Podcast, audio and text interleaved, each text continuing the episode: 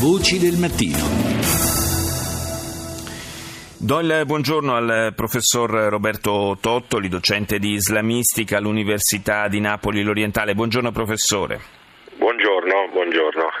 Sullo sfondo della eh, strage terribile di Orlando c'è eh, anche l'elemento dell'omofobia. Eh, quanto, eh, quanto, è presente eh, l'elemento omofobico nella cultura eh, islamica o quantomeno in, in quella più estrema?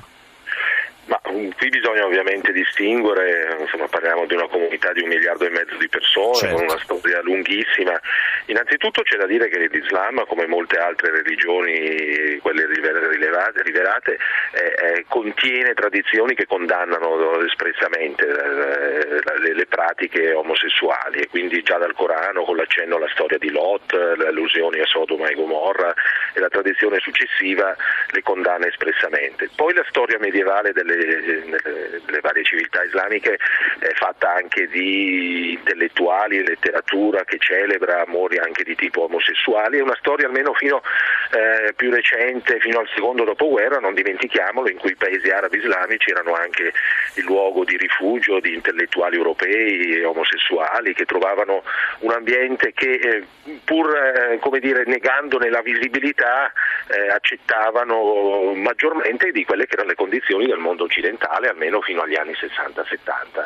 Eh, d'altra, parte, d'altra parte dobbiamo ricordare che un paese come la Gran Bretagna fino a non molti anni fa considerava almeno formalmente ancora l'omosessualità come un reato. Certo, certo, poi dagli anni 60-70 dopo il secondo dopoguerra le cose cambiano drasticamente, l'Occidente qualche, pur tra mille difficoltà che conosciamo bene eh, accetta in, in misura sempre maggiore la visibilità della diversità sessuale, perché il problema è proprio la visibilità. Certo. Eh, perché le, le pratiche di, di, sessualità diversa sono sempre state presenti, eccetera.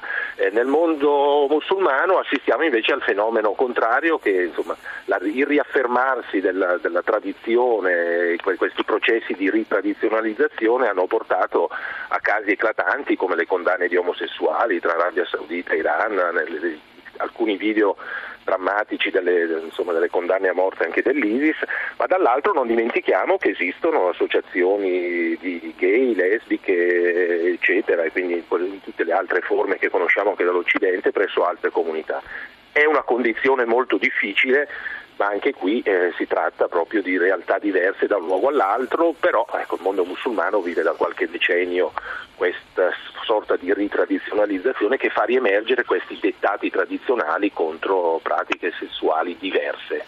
In questi ultimi mesi si è assistito a una eh, lunga sequenza di omicidi eh, ai danni di esponenti della eh, comunità omosessuale, per esempio in Bangladesh.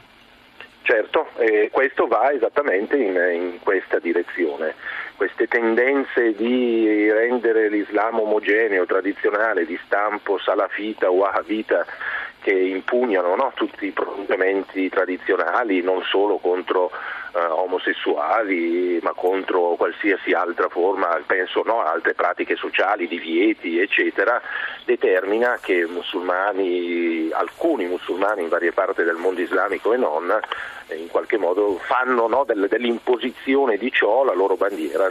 La, la, la matrice per certi versi è quella che abbiamo visto all'opera anche degli attentati di Parigi quindi l'opposizione a forme di promiscuità, di divertimento associati a musica eccetera che vengono condannati da, quest- da queste particolari forme di Islam. Sì, quindi una, in realtà una omofobia che si va a mescolare, possiamo dire, a una fobia più generalizzata per eh, tutto ciò che non appare in, eh, in linea con la stretta osservanza eh, coranica. Eh, è, una, è, una, realtà certo. con la quale, con la quale dobbiamo eh, fare i conti anche nelle nostre, nelle nostre città, anche nei nostri paesi.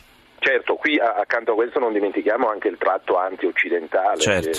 Che, è costitutivo e che vede eh, nella visibilità di queste pratiche come altre forme eh, di espressione sociale eccetera, una, una, forma eh, non in linea con la tradizione islamica e questo dà corpo a questa visione proprio antagonistica della, della tradizione, di certa tradizione islamica che deve essere proprio costumi di stampo occidentale, corrotti, eccetera. È una, è una visione di, di alcuni, è ridotta, che però conta su alcuni riferimenti testuali, concreti nella storia islamica, che poi il Medioevo islamico in qualche modo non ha sempre considerato o bypassato nella pratica sociale. Quindi, insomma la, la, dinamica è questa. Grazie, grazie al professor Roberto Tottoli per essere stato con noi.